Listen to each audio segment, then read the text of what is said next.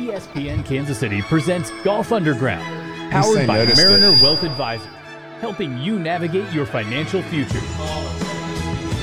Hey, welcome to Golf Underground on ESPN Radio. This is, um, well, I'm going to act, act like um, we haven't already recorded this show, but it's important for the listeners to know that um, Wardo is technologically challenged. Uh, we just had the greatest 16 minutes with Major League player, Royal Gold Glover Alex Gordon. We.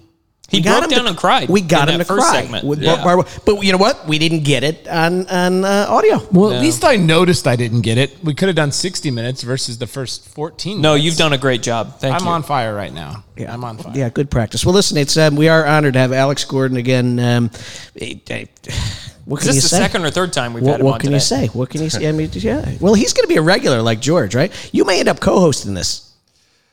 I don't know about that, but um, yeah, we'll see. We'll see how this one See goes. where it goes. then, Yeah, I don't want to like. I'm not trying to get think I ha- married I don't yet. think I have your personality quite, but no, please, God, you're lucky. yeah, Or she have. Are you a good dresser? I'm a good dresser. Yeah, You, you might not be able to tell right now, but if, if I need to dress up and look nice, I can I can pull it off. So like a little let's bit like Cam Newton fashion- coming off the airplane. no, No, no fashion tea just yet. Let's hold the fashion We'll tea hold the fashion till the tea. next. All right, well, segment. I actually, I kind of want to see how how hard Sully wants to dump on him sitting there with. I mean, I, I love Strebber, but Alex is a little bit bigger All my guy. gear that I wear wanna- is Nike. So if you see me with golf stuff, it's all Nike because that, that was my merchandise stuff and See, do you use Nike golf clubs? clubs. Uh, So I got the clubs. I think a couple weeks before they got um, Gone. retired, pretty much. Yeah. So I, I maybe have the last clubs ever made. Do so. you have a Sasquatch driver? I have no idea what the fuck that is. like I said, I've only been playing golf for a month and a half, so whatever you just said, sure, I do. Uh, there's a whole golf lingo. I think it was so bad that Tiger wouldn't even play it like 15 years ago, whenever that thing came out. Yeah. All right. Well, listen, I have to ask the question because the listener didn't hear it on the first time. but Wardo forgot to press record. Um, so you said you grew up not playing golf. So you, you and your brothers played baseball and basketball and football, all like, you know, guy sports, kind of cool sports. you kind of looked at golfers as like little wimps, didn't you? Not at all. I mean, I wish I could have played. I just, I just never got out and played. It was just always basketball, football, and uh, and baseball. So, uh, always admired the game. Um, and then, you know, the last few years going out and playing, um, I'd go shoot a couple shots and then get pissed and start drinking and driving the cart, and that was pretty much it. So, um, yeah, it's now that I'm retired, it's my new goal to take up golf and actually kick some people's ass trying to do it. So, I'm not any good right now, but hopefully down the road I will be. So you said you started like a month and a half ago?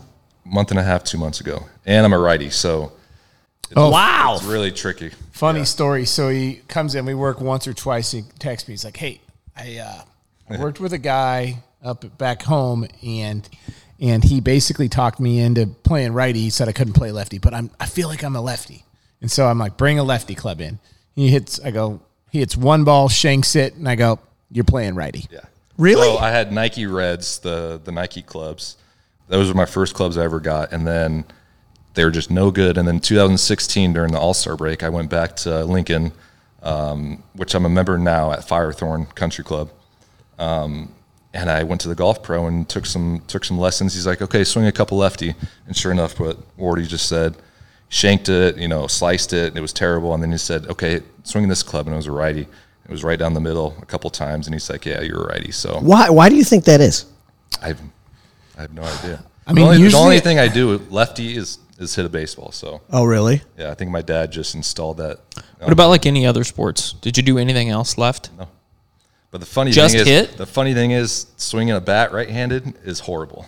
Really? Like I cannot swing right-handed at all. That's as far weird. as baseball. So yeah, But he moves well through it. And so, like, when he set it, before he even hit the ball, I knew he was going to hit a bad shot or shank it on like lefty. So I was like, it looks way better over at righty. And we've had some little bit of success here early on going righty. but I- What about here's like the thing: is I, I wanted to play lefty because I'm so wired to go that way. Yeah. My rotation and everything. So when I when I turn and go righty, I'm restricted a little bit, and it just doesn't feel natural. So, but it, it plays a lot better than my lefty swing. So Well, it's probably easier to coach, right? Because you're starting from scratch, maybe, and and you're not competing maybe with the baseball move. Wa- Wardo's never taught a left-handed player. Should be Oh, this was a selfish move. This could be a setup thing. Yeah, I don't teach George. He's a hack. He, you know what? He would have had to change where the TV screen is on his simulator. He didn't want to do You it. You got suckered, Probably, Gordo. yeah, yeah, probably. That's What why I about built a you? second bay for the lefties. if if you if you hit one as good as you could hit it in the middle of the club face, do you think it would be go further, hitting it lefty or hitting it righty? Lefty. Yeah, I I feel strongly lefty, but it's This is it just doesn't dog play. shit I mean, instruction. All right, when we Somebody get done with is- this show, I'll wa- you can go watch him hit a couple Hazel blasters. I'll do it. And I'll then, do it. uh, I'll we do it can- live. Fuck it, we'll do it live. I'll get him to flush it. We're gonna be hitting four irons, 250 yards. I love it. Done. All right, so we said that um, you're you have new objectives, right? I mean, t- t- gold gloves that had to be kind of fun, I guess. It was all right, yeah. World Series is kind of fun. I mean, parades and shit, right? and now um, your next objective through this golf game is to beat who? um, probably guys on the team that would always go play uh, during the season and would always come to the locker room talking smack. Uh, Whit Merrifield thinks he's really good. Oh, I bet and he actually pretty, he is pretty good. He actually just went to Pebble. uh, Pebble and played in a tournament and won it. So I heard he's an absolute sandbagger. Is that true? yeah, probably. But George, but George has also been. I mean, quite he just he's got sandbagger. that easy, nice swing as Yeah. you see in baseball. So Right. it just plays with his golf swing and Before uh, So- Wardo forgot to hit record, you talked about goals you had for playing golf. yeah. You talked about uh, what? What did you say? I can't even remember. Now it's been 20 minutes ago. Hey, Jesus, you only had three beers, and my you're goal already. is to go play and enjoy and have fun. Um, I was come huffing glue in the come parking spring, lot. summer. I want to go play and enjoy. And is that George? No, I thought it was George. It's not. I had the Bluetooth going. This is I the mean, most technologically, unprofessional yes, thank God we're not interview live. I've ever seen. That's what makes it great. I told you this. actually, you know, I said wit, but George would actually be fun to go beat. It's too, fun. So You know, he It beat really the is. shit out of uh, heard he's pretty Wardo good, so. in a club championship scenario. I could see that. Yeah. He, He was like teacher and protege, and then uh, the old dog took down the. I was uh, just rooting for him. I rode with him. That was my biggest mistake. Asking. did he crawl in your noggin? He yeah. He just would not shut up. What are you doing tonight? When you you gonna hang out? You want to go to dinner? What are you doing? I go. I don't know what I'm doing. I'm trying to beat you first and foremost, but I'm not doing a very good job at it. he, was, he did that. How That was long, how long has George been going in here? George, I've worked with George for oh god, five years. And was he good when he first came in, or was he he was pretty good. Yeah. okay?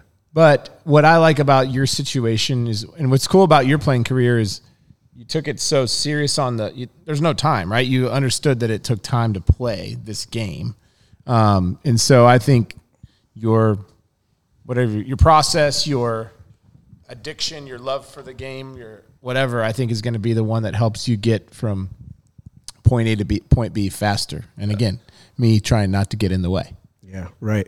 Well, you, you've had a pretty weird 2020, like all of us, right?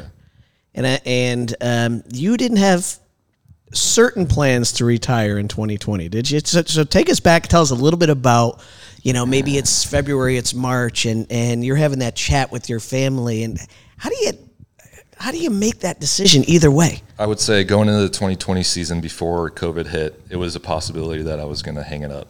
Uh, my family knew it, I knew it, and we just wanted to see how the season went. And then after COVID hit and everything went the way it did, for for me, it just felt right just to walk away at the time I did. And I never wanted to play anywhere else. I only wanted to play in Kansas City. So um, the thought of maybe going somewhere else to, you know, play if they didn't want me back another year, I mean, who knows? So that was always an option, but it just it just never, you know, crossed my mind to do that. So it just made sense when this season was coming to an end uh, to kind of hang it up and I'll let all these new young players take over. So Yeah, Good for you. That's awesome. Yeah, yeah. So tell us, um, like, what's that day like, right? So you have to go into the clubhouse, you see Dayton, and it, it, kind of take us through this, as, as comfortable as you may be about how how something like that goes down, because you are, you know, we think of the names on that Ring of Honor, and we, you know, certainly we talk ab- about George and all the folks uh, who've come before you, and now you're one of them, right? And and um, that had to be a really freaking hard day. It was it was crazy. It was not a day. It was like a week. And um, Dayton and our traveling secretary, you guys probably don't know him, Jeff Davenport. They kind of it was the last series of the year. It was four games with the Detroit Tigers, and they pretty much did something every day for me. I mean, it was just like it was more than I could have asked for. It was almost uncomfortable because I didn't feel like I needed it, but they did it anyways. And just every day, it was just something new that they spoiled me with, or all my teammates just kind of you know rallied around me, and it was it was a pretty cool uh, four days. But um, it was still sad at the same time. I was I was more happy than anything because I was I enjoyed my career. I was happy with what I did, and I think it was the right time to walk away. So. Yeah. Can you, after it's all done, enjoy it? Because I'm assuming in between it all, I mean, it's a lot of work. Um, and, it, you know, you might have a good season. You say that's not enough. Yeah. We almost beat the freaking uh, uh, San Francisco. Not enough. There you were on third base, right? Uh, there was not enough. But then we hit it. Were, were you satisfied after the World Series? Like, you know, when can you say, "Damn it, I what a I, what a great career! I have the World Series," or are you still itchy after that? No, I think if you're a competitor and you're you're someone that wants to do well uh, at the sport, you're always going to be never satisfied. And yeah, after the World Series, we were all happy, we all enjoyed it, but I think once it kind of you know a couple months goes by, you kind of look at yourself and say, okay, what do I need to do better to to help this team? So it's it's, it's always that that drive to push yourself to get better, and I always had that. So I was never I was never satisfied with with my game, and I was always trying to improve. So. But can you look back now and actually give yourself a pat on the back and say, "Holy shit, I, I was pretty good"? or is that are you too? I'm not, not like that, but um, yeah, I mean, looking back on it now, was it was a pretty good career, and you know, I'm satisfied with how it went and, and everything. So yeah, When did you? So you're not I there don't- yet. I don't like so the answer is no. I really yeah, don't like you're not there myself, yet. but, yeah. yeah. no, but it's it's um, it- at some point, I hope it hits you like holy shit. You know, with these stories, like if you go online and you see, all right, what did, what did your peers think of you over the years, right? And I know you hate hearing this because you've heard, you've heard it a million times, right? Um, but at some point, it's going to hit you that this was freaking. At the end of the thing, my uh, my obituary is going to be pretty goddamn good, and, and that's pretty freaking awesome. Yours or Alex's? Mine's, I think mine's talking still about being written. Two nut club championships won't do it for me. I, you know what? I'm hungry. We're gonna need a bigger rock. So, so back up a little bit. You know, growing up, clearly playing sports, and I think you talked about this the other day. You know, clearly lots of baseball and at the ballpark till late. When did you know? Obviously, you went to University of Nebraska, but when did you know? Like, wow, I really got something here. Um, I would probably say so. I had an older brother that was three years older than me, and you know, I always played on his teams growing up, which was a lot older kids, a lot bigger kids, and I always could compete with them. So that's I kind of knew at the at a young age that I was pretty good. But I would say in high school when you know I made the freshman team, or when I was a freshman, I made the varsity team, and I I did pretty well, and that's when I kind of knew. And then scouts started to come around in high school, and you know that's it was always my dream to be a major league baseball player, but I would say it started to you know creep in my sophomore junior year that I uh, could do this. Yeah, well, But you- I ended up never getting drafted out of high school because my parents told the scouts that uh, it was going to take a lot to draft me. You know, a lot of money. I had to go high. So then, when the draft came around, you know, I was excited to go to the Nebraska. Um, but as a kid, you always want to get drafted just to see where you go, and it never came around. And I think my parents made that made that possible, and it was the right decision for me at the end. But um, at the time, I was kind of pissed. Were you but- pissed? Yeah, just a little bit. I just wanted to get drafted. I knew I was going to college. Oh, yeah. but I just wanted to see. So oh, I would love to be in that kitchen. it was it was the right decision though. So Oh, yeah, yeah, it worked out pretty good, right? What other schools did you look at? so I signed with Nebraska almost the first week week I could do it. So I didn't really didn't even look at any other schools. I I knew uh, that I wanted to go there. Growing up, I wanted to go to LSU just because Watching them on the World Series. yeah, they're just hit, hitting bombs and their team was good. But Tennessee kind of gave me a look. And I think if it didn't work out with Nebraska, I probably would have ventured off to Tennessee. Did you guys win a college World Series? We went to the World Series. Just never won. We won the only game in our college um, for Nebraska. They've never won one, and we won one, and then we won one, and then then we got swept, and we lost two in a row. So then that it. We had a good team. we went into that year not ranked at all, and we ended up, you know, almost I would say third when the World Series started. So it was a pretty good year. Did you grow up a Royals fan? Yeah. Being from Lincoln? So that had to be pretty cool, Every huh? summer we'd go to Worlds of Fun, or Oceans of Fun, and then go sit up on the uh, upper decks and watch Frank White and George Brett on the turf field. So yeah, it was it was cool. That is Brett is a hack. Surreal. He is such You're a not hack. that old. That they would have had turf on the I field the still. turf. Yeah. No yeah, yeah, way. yeah. They had it um, through like 91 or something, I thought. So I would have been six or seven. Yeah. How old What do you think? He's lying to you? Thirty-six. Yeah, I think he's lying to me. I mean, turf. Okay, you grass, are- Who ca- who really cares? No. I mean, there's a, a thousand guys with like broken legs, did but text- other than them, He did text George because he's George said, "Hey, Gordo might be calling you for lessons," and then he Oh, I wish texted George was here. He texted George back and said, "Hey, who's that old, washed up instructor you're going to send me to? I need his number." George could tell you a million stories about me and him, but Really? he'd be a lot better. Is there one you can you can share about so George? George? I grew up. He was kind of our hero. Actually, my uh, my younger brother's named Brett after George Brett. No way. Yeah, so he knows that. But um, anyways, so I was I got drafted and I was the number two pick out of college, and we were negotiating my contract, and it was like it was like hundred thousand dollars off or something like that, back and forth. And George was pissed, and I came into the clubhouse and you know I was you know taking the tour. They were showing me around. And then they go, okay, go in this back office real quick. And sure enough, I went in the back office and they closed the door and George Brett was in there. So it was just me and my like idol growing up, and he was pretty much he wasn't happy with me. He, in a way, he was just like, Gordo, it's a hundred thousand dollars. He's like, I'll give you five hundred thousand dollars right now if you sign and you pay me back. And pretty much, and like I was speechless just because this was my hero growing up. What was his role in that room? just to try to get me to sign? And I oh, walked out. I didn't sign, but like I was sweating bullets. oh, you did the slow I, walk. I don't even think I said a word because, like, you know, I mean, you know, George, he loves to talk. yeah. Yeah, And I was just a that's why he's not on this show right now because we want to hear your story, not George's story for the ninety seventh time. Eyes time. wide open, just like in shock and couldn't believe what he was saying. But he wanted me to sign in a good way. Yeah. And you know, I had my agent. He was telling me one one story. George was trying to tell me another, another and it kind of just went like that. So Oh my gosh, that's funny. Well, I'm glad you won the negotiation over George. yeah, yeah. Yeah, that, that's good. Yeah. So talk through what spring training was like. You know, some of us here are we know people that have done the the uh, fantasy camp deal down at spring training. But talk through. You get down there in what late February and start going. But talk through what a what the journey's like and all those games throughout the year and the long season. Yeah, I think it, it changes as you get older. Uh, when you get older, you start showing up the last day possible for spring training because you start realizing that spring training is overrated and you kind of know what you need to do to get ready for the season.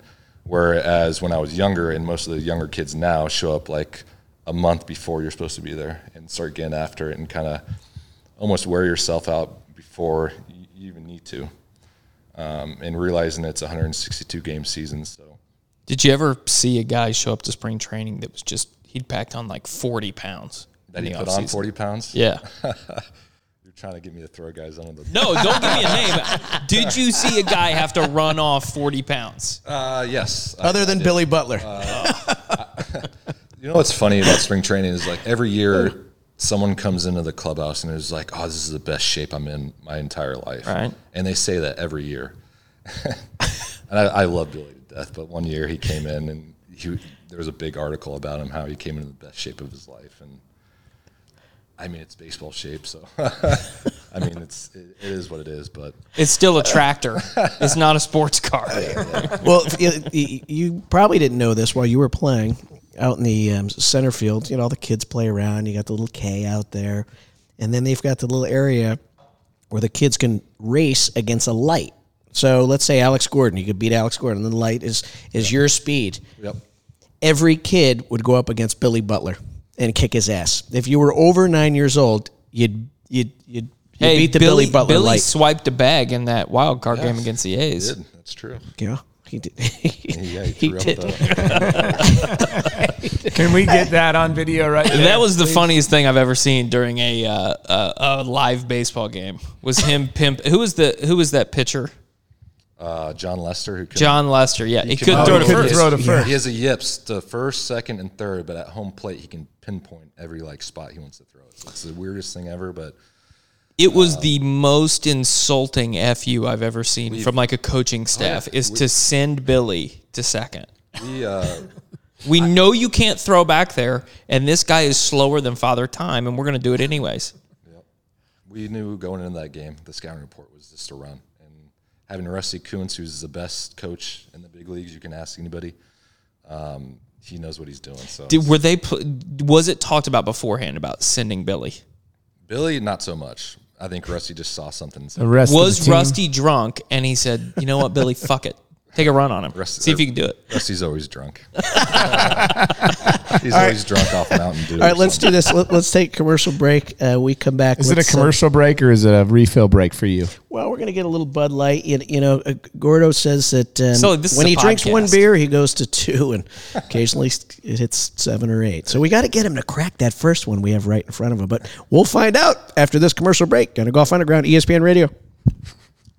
Hey, Brian Sullivan, Golf Underground, with a little tip for you. If you're looking to buy a new Ford, you have to check out my buddy, Jason Gudenkoff at Lewisburg Ford.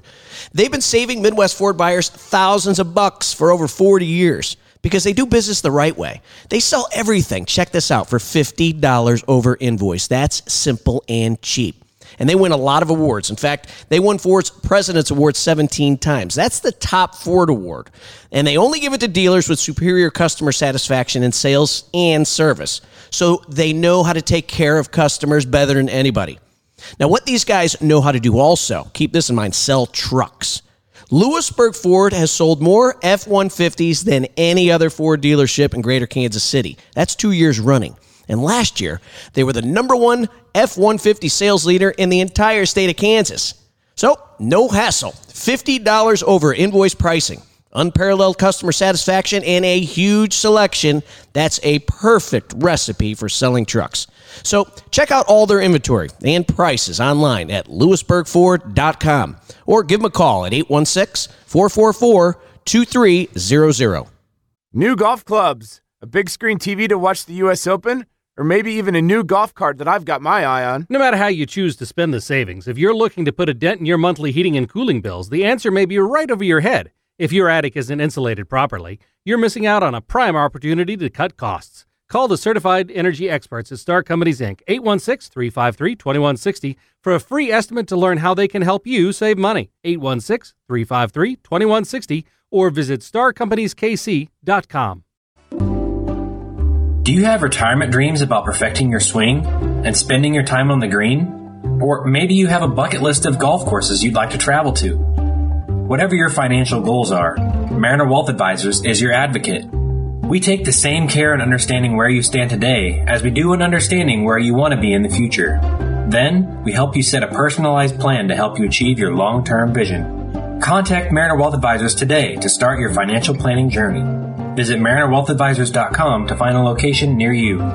Mariner Wealth Advisors, otherwise known as MWA, is an SEC registered investment advisor. Registration of an investment advisor does not imply a certain level of skill or training. For additional information about MWA, including fees and services, please contact MWA or refer to the disclosures on our website. Please read the disclosure statement carefully before you invest or send money. This advertisement should not be considered investment advice or a recommendation to buy or sell securities. Hey, what's up, Golf Underground Nation? This is Brian Sullivan, co host of the Golf Underground with the Greenside Cigar Company, here to tell you about the hot new cigars that are about taking over the golf industry. And yeah, I'm talking about the patented Birdie Stogies you guys have been seeing for sale all over the local golf courses. These cigars come highly rated and are the ultra premium alternative to that dried up old stick you've been using to celebrate your made birdie putts. Designed to be carried in every golf bag and saved as a reward for celebratory achievement, our cigars are bringing golfers added relaxation, fun, and perhaps maybe even a little luck.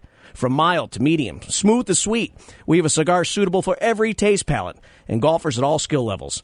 So, no matter your celebratory occasion, enjoying a victory stogie at the clubhouse after a low round, immediately after a made birdie putt, or hey, even to help you relax and simply celebrate being out in the golf course, make sure you never approach the first tee again without one of our beautiful cigars in your golf bag. So, learn more and order online at greensidecigars.com or just Google the birdie stogie because after all, there can only be one.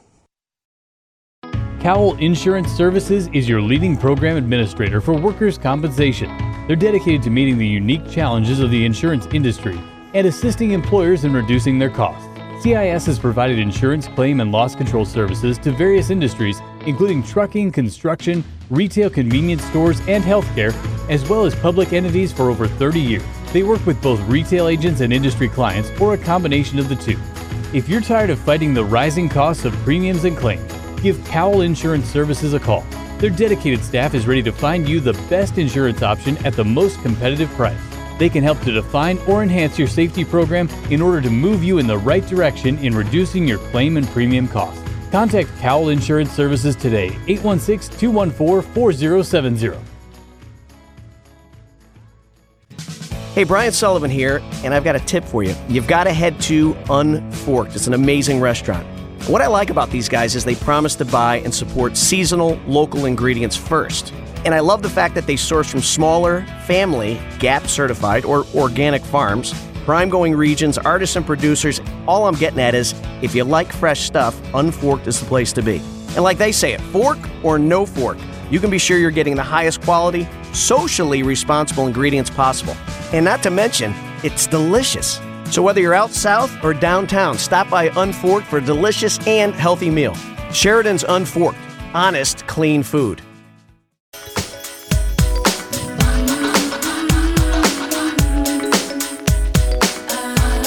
Ace of base. Welcome back, Golf Underground, ESPN Radio. We finally fi- finally found a guest who likes Wardo's selection. Turn that up. All right, Gordo. Um, name the band. Just said it. I don't know the name of the band here. I don't know the name of the band here. Yeah, see? 80s, 80s rock and roll though. It's a little 80s. Is it 80s? No, it's Yeah, it's actually Ace- it's, just Ace of Base. That's Ace of I- I- I Base? think that's '90s rock. It's so the original was from Bananarama in the 80s. I couldn't give you that one. Yeah, so that's I gotta dig deep, you know. A little deep. All right, so let's say we're back with Alex Gordon. Some of you might have heard of him. He's uh, he has won many Gold Gloves. He's uh, one of the most famous all-time Kansas City Royals um, in history. Um, dare I say, has a smoother bat swing than um, George Brett. And if he was here, he could defend himself. But you know what? He's sitting on a lounge chair drinking a Corona. So screw him. nope, he's having a Coors Light. Try, probably um, sitting there trying to look cool in front of telling stories or talking to himself. Yeah, he is. All right, so now we're back to the George Brett thing, right? Yeah. So the you were going to be the George Brett. The swing is like George. Brett. I'll never forget. So I I lived here, and what year did you come out? Uh, Uh, out of Nebraska, I came out 2005. all right, 2005, right? So I remember, uh, you know, watching you, and of course we heard, hey, geez, we'd love to get Alex Gordon, and, and you watched the swing, and you're like, holy shit, that's the closest thing over the years. Yeah. Let- Let's be honest, but that had to be a freaking pain in the ass. Like, do really? Do I have to freaking try to be George Brett?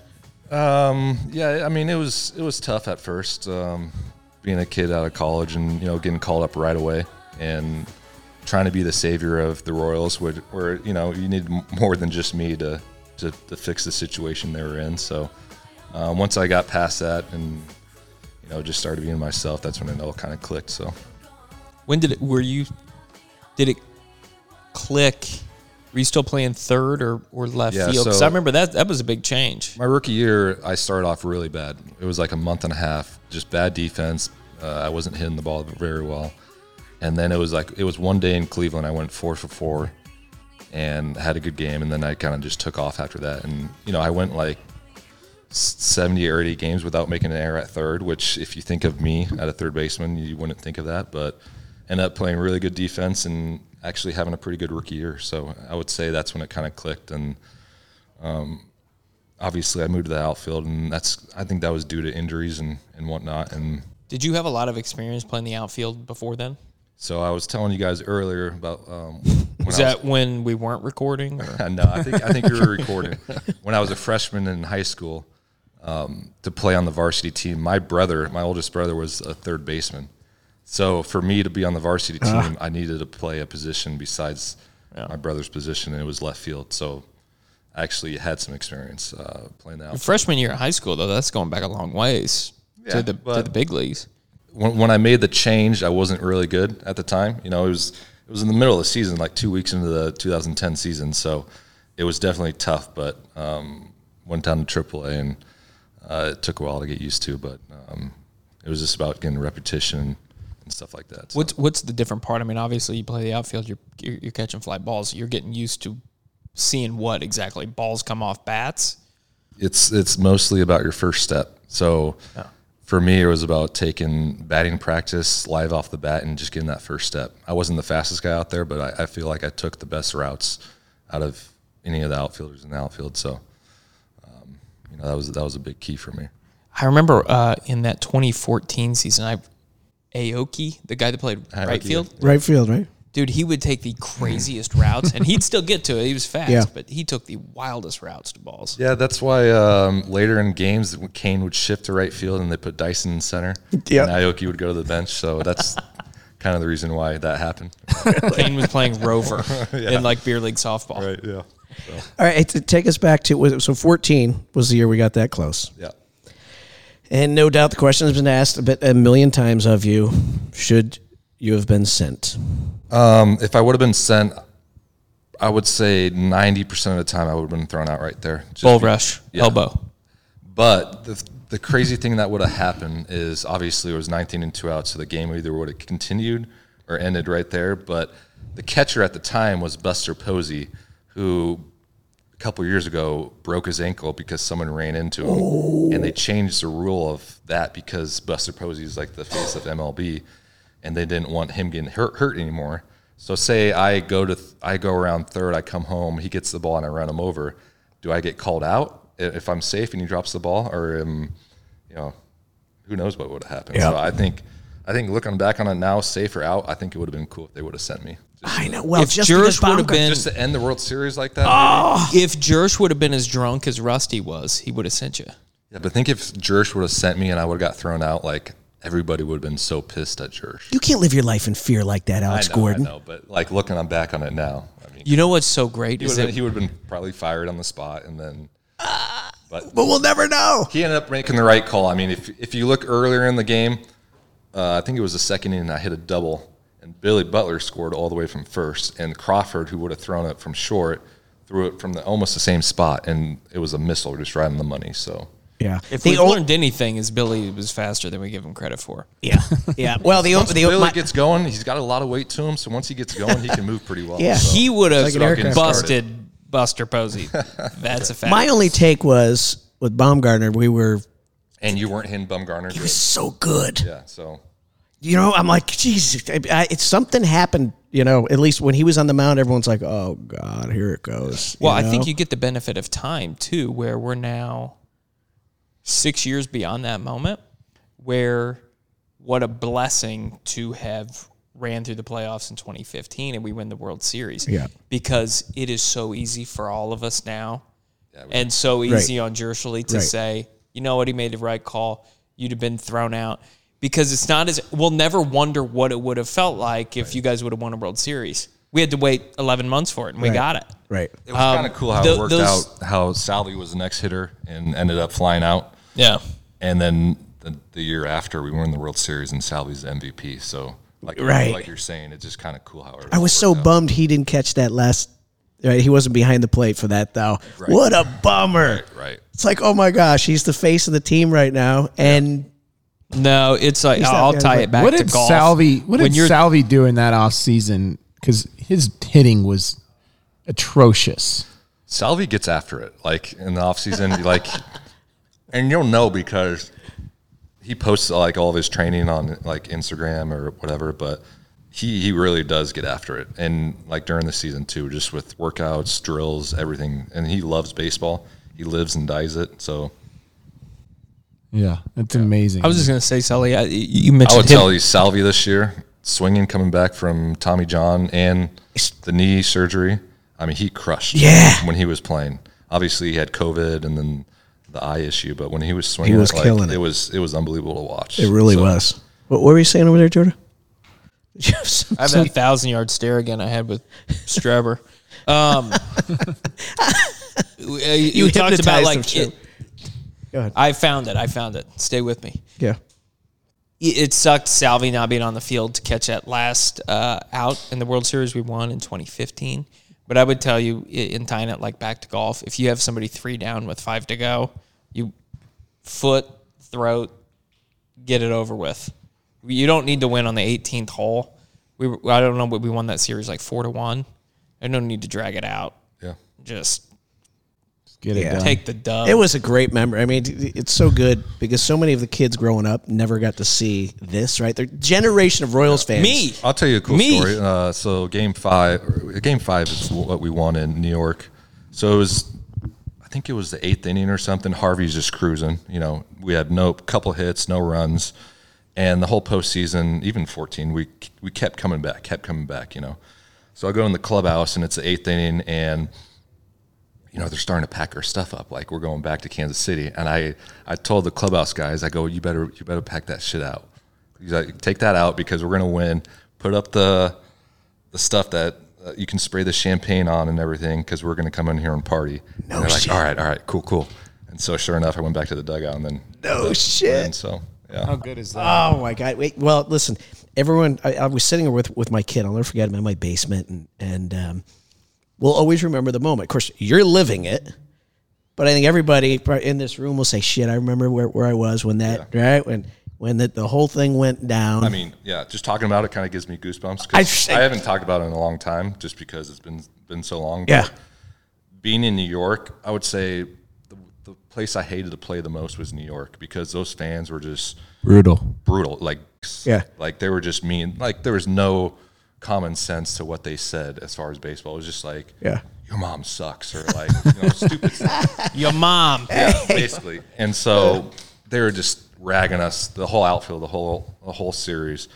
And sure enough, after we you know tied it up and then scored you know five runs in the twelfth inning, I came out there, and all the fans that were yelling just were just so bummed out, and I just turned around and stared at them the whole Did you time. really? And it was just it was just something that was pretty cool. I, you talked about the generation of people that missed out on baseball success that maybe well you you didn't grow up in Kansas City but like uh, my folks were Royals fans coming up was was awful and so I grew up here and was a Mizzou fan and so at least like okay you guys had the benefit of some good basketball teams won some national Yeah, we win championships. between being a Chiefs fan, a Royals fan, and a Mizzou fan, I can tell you, I've had my dick kicked in season after season. Yeah. I've got these assholes kicking balls in the fucking end zone and winning a national title. I got Kordell Stewart getting a fifth down and winning it. You, you just always get burned. You didn't like Scott Frost's pass? I wasn't a fan of one it. No, No, I remember. I was like one of the earliest sports memories I have was like watching my dad spike a remote off this deal and that Nebraska game, and because Mizzou sucked at the time, it was night game. We happened to be on like national TV. Yeah. It was That the was- most. It was at that time. It was the most Mizzou thing ever. But then we've had like fifteen or Yeah. fifty other things That's since good to then. hear because I actually hate Missouri. Oh, no, Yes. it's good, yeah. I'm, I'm a KU guy. So. I like it. What do you mean you're a KU guy? you're from he is. Nebraska. So my wife uh, got her master's at KU. Uh, my father-in-law is a huge KU fan, so I go to the basketball games all the time. So besides Nebraska, if, Holy fair weathered fan. I'm just I'm just telling you. That's, For the, that's for you listeners, Robert Streb just got off got up off his chair and he is uh, Trevor has he left is the building. disgusted. the I'm outta emo, Yeah, we got he's going to go relieve himself and come grab another beer and listen to the second half of this show. As an independent observer, I've always described people ask about because if you're a Mizzou fan, you you bitch about KU fans, right? Because they believe that they don't even have a football team. Basketball's it, and I've always No, said we have a football team. KU have- we're over basketball for the world fan this year. is the same guy as that Nebraska football fan, the same guy, and somehow you've Yeah, managed to be both. Nebraska football has not been good for the past. Thank God. Thank God. No. Oh, year, God, so- since Tom left, yeah. Yeah, All right, let's Hey, since, which way? Wait, since George is but back on here. that game, the Mizzou Nebraska game, yeah. where it hit off the guy's leg. '97, Scott Frost. That was my wedding, coach. my Yeah. wedding day. You remember it well. Yeah. I was. I know. Where, I know exactly where I was. That at was my wedding happened. day, and I know this because um, my wife's family's all Mizzou folks, and um, her grandfather had missed one game in 52 years, one Oh, football God. game. It was my wedding day, so we scheduled during the Nebraska Mizzou game, and he's in, and he was 97 at the time. And he just set the bar. Shit's going on for the wedding, and we propped him up in front of the bar, and he thought, "Oh my gosh, I think Had we a got heart chance attack and to win." died. yeah, I think, right. So that's how we remember that. Well, the uh, reason I brought up the, the story wasn't so much to relive a bunch of painful memories, was to say my wedding. as a guy, well, that and you know sports losses, um, was as a guy who grew up in this town, a fan of the local teams, and, and had his heart broken a million times as a kid. I used to listen to uh, the guys calling the. The, the Royals on the radio because you couldn't watch them on TV. As Yeah. a kid, I would be in the garage throwing balls or shooting hockey pucks or, or doing whatever, listening to the game. And uh, when we won the World Series in New York, I remember watching it on TV like in tears. Like I've waited my entire life to see one of my teams win something, and it was uh, it was like a fulfillment of like you said, like felt like I've had an entire lifetime of never seeing my team win anything, and I've just seen it as like seeing a unicorn, and uh, it was it was the coolest thing ever. Are, are you able able to understand what fans feel like as he's describing this? Short, fat, and important slow. it is? I was or never do you gonna think play. it's No. or do you think it's weird? No, you understand because when you go out in public after that happens and you go up to people and the first thing they say is how much how much it meant to them. That's when you kind of know. And then you watch the videos, um, the reactions from some of the people, like crying after you win. Like Right. you, you understand the the love they have for the Royals and their sport teams. around I'll. I'll tell you how he knows. We talked about a time in 19. How old were you in 97? 12 years old? 13, 13. years 12, old? yeah. He remembers exactly where he was. He remembers Scott Frost throwing the pass. Guy kicks it in the end Yeah. zone. He was he's a sports fan too. Right. And you remember that those times when you're a kid and your heroes are wearing jerseys and stuff like that, stuff means more than it should. Yeah. But you're invested in it. I, Yeah. I, See, I just thought folks wanted the Royals to win because they knew that Eric Hosmer would be buying booze down at the P and L. Um, yeah, I mean, do you think it was a little selfishness by I the think he blew his load on that one time, and then that was it. So I think it made the- him famous. Yeah, it did make him famous. I don't think he paid for it all. I think it was a bunch of other guys, but he got most. He got all the credit. Yeah, Ah. He's kind of So- like you so know, one he's thing- like he the had Travis the haircut. Kelsey. He had the hair. You get the credit when you have the haircut. Hos, like he Hos. I will tell you, Hos was my favorite teammate of all time. Though. Really? Yeah. All right, listen. So th- this is actually a funny story before we go to break. So Yeah. when, I wanna when hear Gordo's in here training and we're working on Wednesday night, and then he comes I, and I kind of tell him the program on, on the training side and what we do and how there's some kids going to be flowing. I'm like, look, you can come in and train by yourself or away from people. He's like, no, just let me work out. So these kids that are in the junior program that are, you know, unless they're from New Zealand, are, you know, their first memory probably of baseball six, five, six years ago was right. these guys winning, right? And so fast forward, now he's in training, being a being a guy, and like that's super cool for the kids that are in here training or working, and Yeah. like They get but- to see their but heroes. What's amazing suck at is golf. George walks in here, they don't know who the hell he is because he's just the old grumpy guy, Right. I know they don't get it. yeah. and they they know that they know this guy, but See what future you have coming? You're going to be the old grumpy guy in the stable w- doing a podcast. God, it's retirement sucks, doesn't it? it doesn't pay as well as playing. Right. Listen, we may single-handedly be responsible for Alex Gordon is returning the 2021 season. All right, listen, we're having a great program. Alex Gordon, come on back. We're going to dig in deep and learn about his best friends, best memories. A little more Hosmer stories on the other end. You're on the Golf Underground, ESPN Radio. Looking for KC's best and coolest apartment experience? We have it, and it's called the Flats KC. The Flats KC is committed to providing an exemplary living experience by offering the best in class residential communities in the most sought after neighborhoods in Kansas City. With a focus on meticulous restoration and renovations of vintage properties, we aim to take the beauty of vintage and seamlessly unite it with modern touches. If you love urban living and are in the market for a freshly renovated apartment, The Flats Kansas City has options to fit every price range. Check us out at theflatskc.com or give us a call today at 816 454 3118. Hey, Brian Sullivan of Golf Underground with my favorite orthopedic surgeon, Dr. Kevin Whitty from Sano Orthopedics. Hey, Doc, golf season's over. My back is killing me.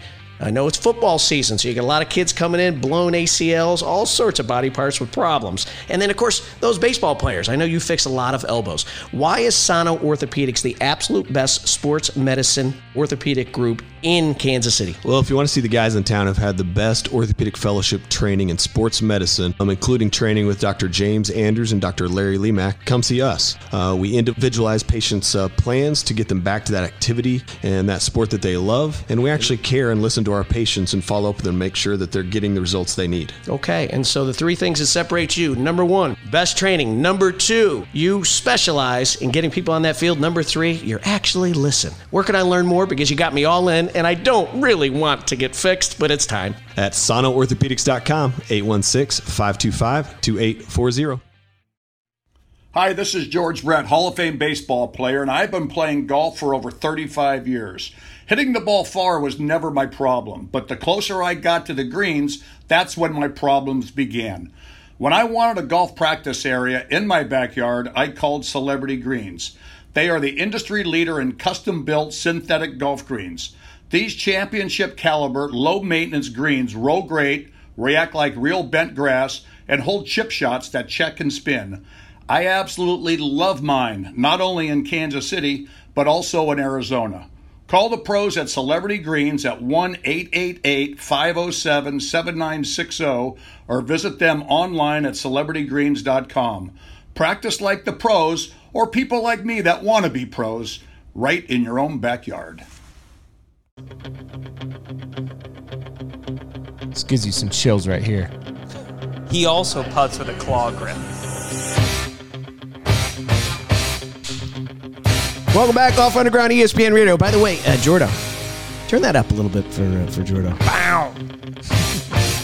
You know why you like this song? I have a tiger. What's your college team? The Mizzou Tigers. Mizzou Tigers. As a matter of fact, I was at the uh, the Mizzou. You know, my daughter being a Golden Girl. Um, hey, watch yourself over there, Hillier. Let's go, Harry. He's trying to get hooked up with my Golden Girl daughter. Sounds like a Columbia trip's in She- order. they have a little I'll Golden Girl dance to the Eye of the Tiger. Oh yeah, I do all that Oh yeah. Oh. like this. Oh yeah, that's right. Don't talk to me. Look at the smile on his face. It's just too bad Easy. that you guys left Easy. the conference. it's too bad you left the conference. All right, hey, listen, we're having a great program. We, this is a great day. We still have Robert Streb throwing back a nice Coors Light. Um, He's now talking shit from the cheap seats. he, he is. Look at. I told you, the most arrogant Somehow player he on managed. tour is Robert Streb. Somehow he managed to talk more not being interviewed. Yeah, oh, yeah. Look, he's cozy. He likes it. He's going to be a DJ someday. He just doesn't know it. Exactly. So listen, Alex, you said that you were really committed to playing golf right-handed based on the advice of your coach. And and what I had said before we even started this interview was very specifically, do not ever take a putting lesson from someone who puts with a claw grip. And so I, I think listen, my man knows his way around a golf swing. But he's got a thousand putters over there that he's given up. Those are on. demos for the patrons. easy. All the, The grips high-paying worn patrons. Off. All the grips were Yeah, because the patrons grab them, steal them, take them back. I got uh, interns in here that don't do anything, so all they do all day is putt and hit balls. Listen, do what Wardo tells you on a full swing. I don't know much about golf.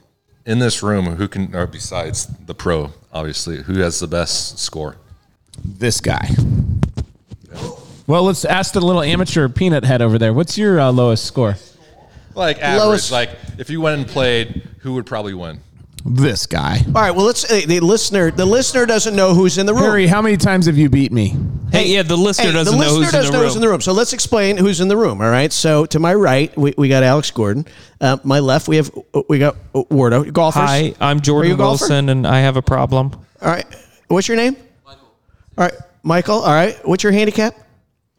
All right, Wardo. What's your handicap? Plus 33. Larry Bird. Come on, Larry Bird. What's your handicap, Wardo? Uh, Plus I think three. it's plus three point. Plus three. All right. And you said you're a three. Jordo, Seven. you're not a seven. By the way, what's wrong with a seven? I'd kill for a seven. Why are you guys laughing? I said I was a You're seven. not a seven. All right, Look it up. I'll give you one more chance. I, I think I'm a plus one. Harry, what's Plus your one. All right. handicap? You don't have one. Plus three. Annie he won 180 bucks for me at Wolf Creek last week. So, all right, Charlie. Plus three. Oh, Charlie's he's a lying. five. Yeah, nice. At Wolf. All right, You're a plus Robert, five at what is your aren't handicap? So we have two. We have uh, uh, how many professional golfers do we have in here? Right, we got three professional golfers, and we got one who's going to be on the PGA Tour. Four. How many? So We got a lot. This is a pretty freaking. Oh, we should have charged tickets today for this place, Alex Gordon. It's good to know. I mean, you thought you were going to come in with a bunch of like middle-aged slapdicks. Mm-mm, not in this place. Just one.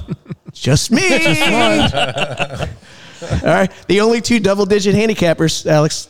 You and I, baby. Yeah, I have no handicap, so I can't tell you. Well, Wah, well, wah. yeah, that's okay. You know, what? you'll be beating me in eight months. Don't worry. In seven little- minutes, there's gonna be plenty of double digits walking through the door. Yeah. Oh, oh good. really? All right. So listen. Hey, before the break, uh, again, we're with Alex Gordon from uh, from the Royals. Uh, you all know him. Um, we talked about Eric Hosmer and the friendships that you developed through this through this thing. Right now, how freaking lucky is it that you were able to play something you had fun doing and hang with your boys? Yeah. And every day show up. What's up, Hos? What's up, Salvi? What's up? And you're getting paid a lot of money to do it. You said uh, Hosmer was your best bud. Yeah. How- how'd that start? I will tell you. So I played 15 years. There's teams where, you know, you didn't really have much fun. I mean, it's, but I think the coolest thing uh, came 12, you know, 11, 12, 13, 14, 15, those years. Everybody, as far as fans, could tell that we enjoyed being around each other and we were having fun because anytime you went out, that's the first thing they said to you was like, you guys look like you're friends and enjoying yourself. So that's what made us, I think, so good and why we came back so much is just because we had that that chemistry with with one another and we all liked each other we all hung out together and that's what made i think those years that much more, more special What's the most surprising personality? Um, should I say disjointed between what people think and see um, in the public, and yet maybe was a little bit different um, in the clubhouse? that's a good one um, moose so i don't know if a lot of people knew about moose but like when he was always a guy that was joking around having fun really good golfer by the way lefty yeah, I almost killed him play. golfing with him. Wardo will get him to switch to right. Yeah, I can do that. I'm good for that. But like nice guy, great to be around. But once he crossed the line, he was a dick, and I mean in a good way. Like he was intense. Like you didn't want to mess with him. Um, I remember in 15, uh, I've, t- I've told this story many times, but we were playing the Astros, and our season was pretty much almost over. It was game, it was game four. They were hitting- Afternoon game, what? yeah. Oh, they were hitting home runs. They were up by four or five runs. The mayor started tweeting, Mm-hmm. "Oh, we're going to advance to the championship round."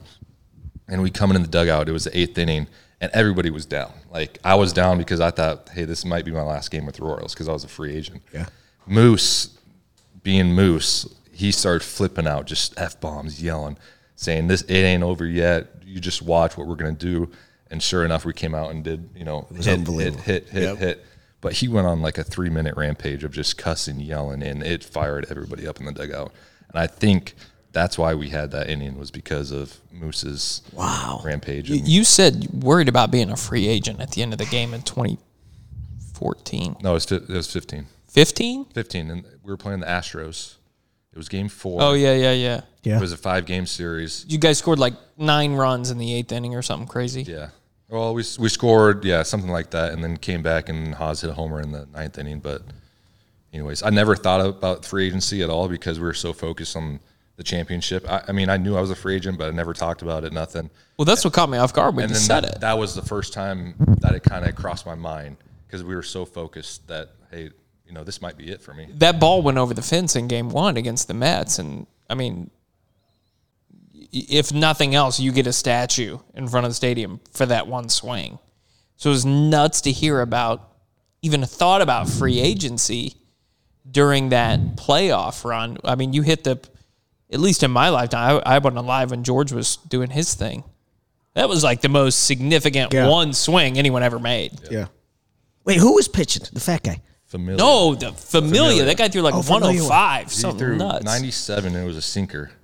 But if you if you watch the pitch, he tried to quick pitch me. I don't know if you guys know what that is. Yeah. So like instead of and set, Don't patronize us. Just because we're at a golf program. Tell Streb what a quick pitch is. Hey, Streb, is that like Club Pro guys quick rake? Yeah, similar. That's usually what I do when you guys talk about golf. I'm just like, oh yeah, I know.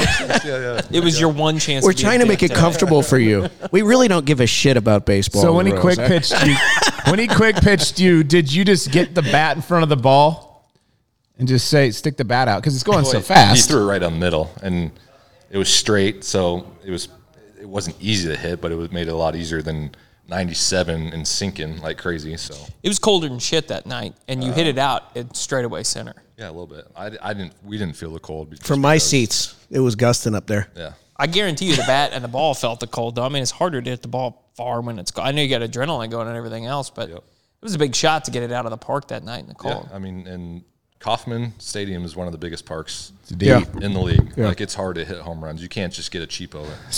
Any home run is not a cheap home run there. Right. Like you have to get it to, to hit it. So You know, I was kind of thankful 2016 that you guys, it was kind of the ride was over because pretty much every guy I know went broke through 14 and 15 buying playoff tickets, World Series tickets, no vacations. You ruined lives. And you people couldn't play a game in nine innings. Every fucking game was 14 innings long. They wouldn't start till eight. You're up till one in the morning. Like people are trying to work and pay for their livelihoods. You guys are fucking around for 12 innings. It was a killer. yeah, I remember that. Um, the postseason runs, you're just living on adrenaline. I mean, we're we're ending games at like one, two o'clock, Yeah. and then we're getting on a plane and flying to the West Coast to you know playing another series, and you got kids on the plane just screaming. You're not sleeping all night, but you wake up and you're fine because Yeah. it's Ready the to go postseason. again. You're right. Just living on, you know, the rush. So, So, so you're obviously a routine guy. Talk through a day in the life. What time do you show up to the stadium, or did you show up to the stadium and like walking through your routines? it changed over the years as I got older. You know, I had to make adjustments as far as my body and stuff like that. But uh, during my, my prime years, I will tell you, I showed up around 12, 12.30 to the stadium for a 7 o'clock game. I'd have lunch, take a break. I'd work out for like an hour and a half, take a break, uh, do anything I needed to do in the train room to stay healthy, um, go to the cage, get my work in for about an hour, then take batting practice. After batting practice, come in, do all my you know cold tub, hot tub stuff. Wow. Get ready for a game, and then take like a half an hour break, and then kick it into gear for the game. So Wow. everyone always gave me a hard time because I was I was as routine as you could get. Like every day, I was Yeah. like at a certain time, I was in a certain place. Well, that's like we talk about our our resident co-host George, who neglected the show today, but his his routine and throughout he still has it. It's just Yeah. walking the dogs and take Wardo. I took a number two today, and you know whatever. But I think that that's you know everybody talked about how hard you worked at it in terms of just not only the the time in the gym and the cage, but also just the the work ethic. So he's that. your dream client, is what you're getting at. well, pretty much, yeah. You can't screw this up, or you can't screw this up. I'm trying not This to is a screw it big up. I might have to phone a friend. Charlie might have to take him on. I mean, I'm looking forward to seeing this this journey. Right? It's gonna get good. Mahomes thinks he's good at golf. This guy's gonna get be way better than him. Yeah. No, this will be good. Mahomes is pretty good, so I don't know if you can really He- top he- what he does. He's Yes, pretty- you can. Dude, top it took a whole hour to get the Mahomes dig back in there. I If know. you would have only recorded it the first time. I know we can get the Mahomes digs going. Why are you wanting to shit on Mahomes? I'm not. I just want this guy to. I'm trying to motivate this guy. Get him good at golf. Listen, it's not going to be hard to clip Motivation's Mahomes. there. It's a It's low just- bar. As you guys all know, I mean, here in your handicap, you don't really know, but this the frustration that comes with it. Sometimes it's just, it's like I'll hit a good shot and I'll be like, "Oh, this shit's awesome," and I'll text Ward and be like, "Hey, I, I got it," and then two swings later, I'm freaking slicing it to the street or something like that. I know. I know. all right. It's So pretty much question all for we me. Give me, re, give me a report card so far. We're about a month into this pro this process, as Charlie would say. What do we need to work on? What can we do better? Um, I think we could start working on you know the driver a little bit. Um, really haven't done too much of that. We went over the chipping the other day. I think just like little things helps me. Um, I know the big thing with me is my grip. Like I can't figure out the grip right now. Wait, Mr. Streb whoa, whoa, is whoa, whoa. jumping up and down in the background. Every every swing, every swing, Wardy's coming up to me and you know changing it and saying it's wrong, and I'm trying to figure it out. But I'm giving him feels. I'm not Yeah. saying it's wrong. Damn it! Can he hit This more is than it. two balls? He's without going back to being a lefty, and he's using I do- Strebber's I'm very grip. observant He has a during his baseball sessions. grip. He just won a PGA Tour event with a baseball grip. He does He's 10 got a really too. big left knuckle, so I'm trying to combat that. Wow. His left thumb knuckle is What really does that big, mean? so I'm having. It's- he's got really big hands. There's a lot of observations. got You great- can't see it in the room right now, but there's observations being drawn. What's in Alex's obviously, bag? obviously, the little things with golf are kind of frustrating right now. Like I can't get it, yet. but I will tell you the the thing I need to figure out the most is just the the rotation as far as going right-handed. Like I'm still stiff. I'm still not flexible like I want to be. Um, so if he hits 10 balls good left-handed, would you let him go back to hitting it left-handed? I don't care what he does. I just want him to get better. He's hit one Can ball. I see it? I want to see you hit a ball left-handed. I don't really want to, but Don't screw him up, Jordo. I don't want to. You know what? You come in. You I'm know, fully with- committed with right-handed, so I really needles. don't want to. He's just stirring the pot. I, he's Yeah, I think blossoming. he's I trying don't to want you steal. You're trying to steal Alex Gordon from from He Wardo said right now. he could is hit it what- further left than he could right, and the man Since the game's only about how far you hit it.